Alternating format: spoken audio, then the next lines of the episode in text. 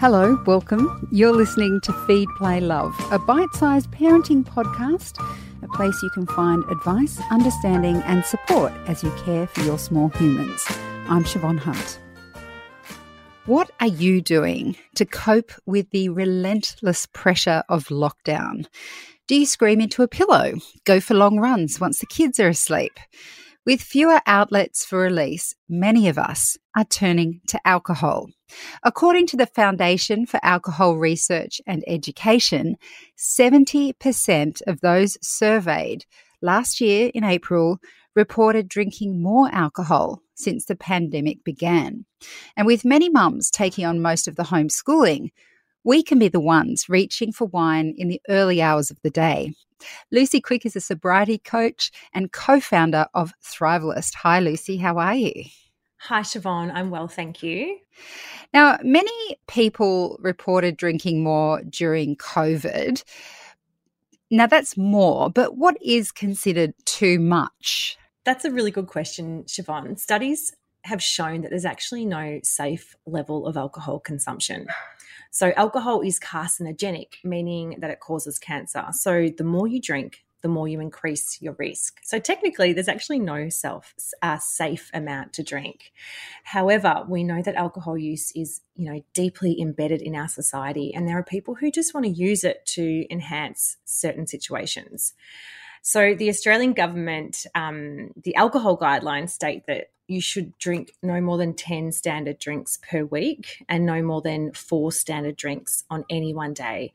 And that's actually for men and women now. So that's a new government alcohol guidelines. So, if those are the guidelines, when is it clear that whatever you're drinking, whether it's within those gu- guidelines or outside of it, when is it clear that it's a problem?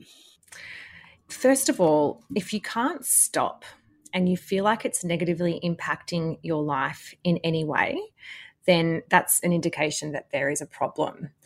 Um, you know, normally if you think there's an issue with your drinking, it's a huge red flag and signal um, that you're right and there is a problem. I am thinking of people who are not necessarily excessive drinkers, but might be drinking more during lockdown. And that more might be one beer a night or one wine a night, if they're not seeing any impact, any negative impact of that, and they can stop after one drink, essentially, is that okay?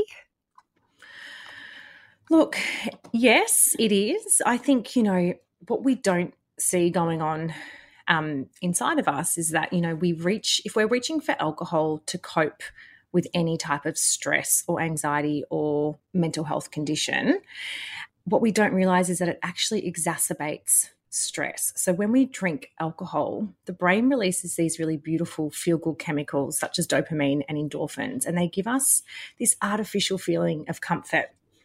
But because it is a depressant alcohol. The brain wants to keep us alert and functioning. So, what it does is it releases a bunch of stress hormones and stimulants like cortisol and adrenaline, which end up making us feel more stressed. And it actually affects the quality of our sleep, which just all makes us feel, you know, so much worse. We know what it's like when we can't get a good night's sleep.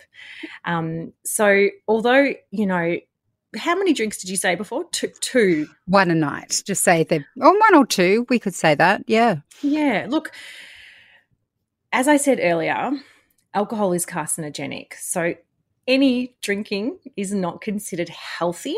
So, it's not, you know, how they, you know, in the past, the alcohol industry has brought out studies saying that red wine has, you know, all of these sort of health benefits. Yes, it's not true. You have to consume a hell of a lot of grapes to get those um, those health benefits. However, using alcohol in a safe and healthy way is is totally fine. If you're finding that you can't get through the night without that drink because it provides those feel good chemicals that I, I mentioned before, then there's a bit of a problem there because what you're doing is you're artificially seeking something to give you that sense of comfort um, and reward and you know satisfaction which essentially is unhealthy. It's a drug. So, yeah. Mm. So, all of those things you just mentioned there in terms of comfort and ease and all of that stuff is 100%, I think, why parents are drinking more during lockdown. Mm-hmm. Anyone who has tried to teach year four maths probably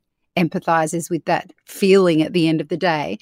So, when you're coaching people through um, sobriety, trying to limit or give up alcohol, how do you help them replace that feeling? Because it is so easy just to have a drink. And when you're a time poor parent, finding alternatives that can create a similar feeling, I imagine, very, is very challenging.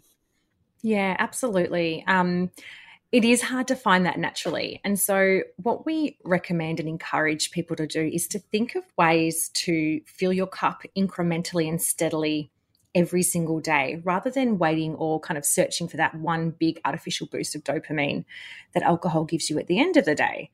So, being proactive about getting that dopamine in healthy ways throughout the day means that when you get to the end of the day, you're not wanting to, you know, scream into your pillow or, or you know, essentially take a drug to unwind. Um, in saying this, again, I'm not anti alcohol. And I think that if it is just one drink and it's within those, those government guidelines, then that's okay. It's more if you can't stop after that first drink and if you're, um, you know, having two or three every single day.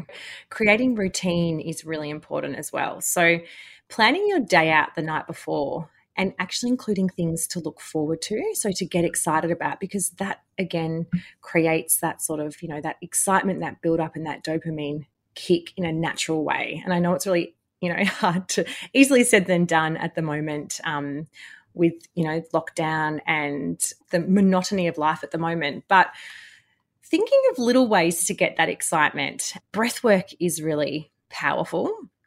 And obviously the, the standard self-care practices like meditation and nutrition and exercise are so important have you found more people asking for your help during lockdown have you found more people are struggling with their alcohol intake during lockdown yeah absolutely so you know, it makes sense that when we're putting to these really stressful life situations, we reach for the thing that we know works the quickest, right? Alcohol. Mm.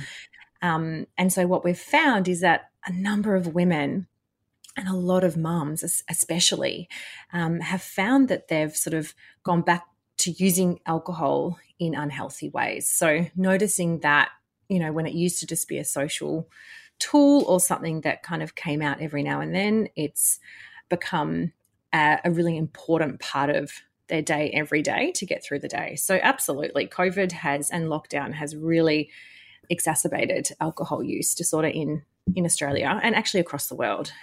When it comes to the kind of stress that parents are under, of course, no one's having a great time at the moment, but there are definitely people in tougher situations where they may have had higher levels of stress even before lockdown. And then after lockdown, those levels of stress are exacerbated. And I'm thinking especially of parents who have children with special needs. So, taking away those supports they might have had, any respite they might have been able to get while we were allowed to get out and about. Um, anecdotally, I have heard of lots of parents who really struggle with that kind of pressure, and it is enormous when your mm. child needs you that much. Do you have any tips for people that are in that situation? So it's more than just one drink to help you relax at the day, end of the day. It is, like you mentioned before, a, a real coping mechanism that they can't face what they have to deal with without it. Mm, absolutely. And you know, my heart goes out to these people. It just must be so, so challenging. Mm. Um, I think again, it's it's really taking a look at why you're using alcohol in the first place. So just going that layer deeper and taking a look at what's happening. And obviously, what you've just mentioned, things are out of people's hands. So a lot of the time, the solution, unfortunately, isn't available to these people. Mm. So it's looking for support in any way, shape, or form. And having a, a, sober community. So if you're looking, if you are wanting to, to stop drinking, sober community is vital.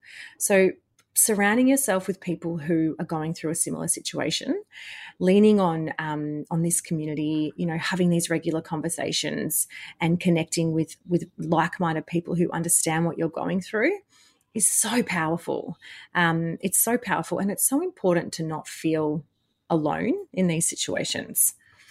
And is the choice always, if you're at that point when you can't do without a drink, is the choice always between drinking too much and not drinking at all? Is it possible to moderate drinking without giving it up completely?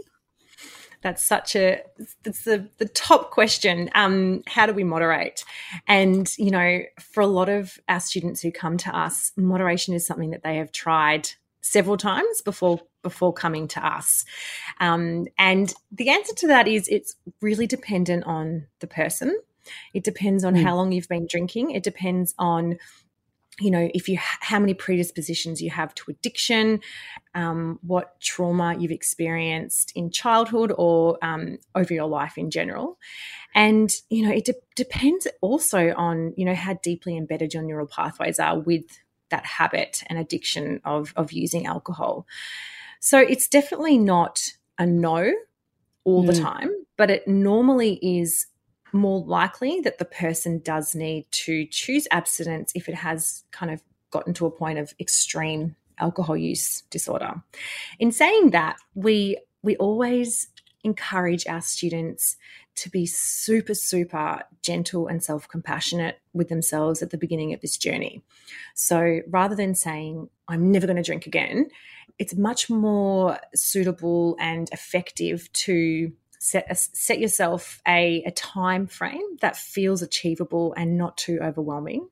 So saying sort of eight weeks is a good starting point, but taking some time off to begin with to do the important work to then reassess at the end of that period whether or not you want alcohol in your life anymore.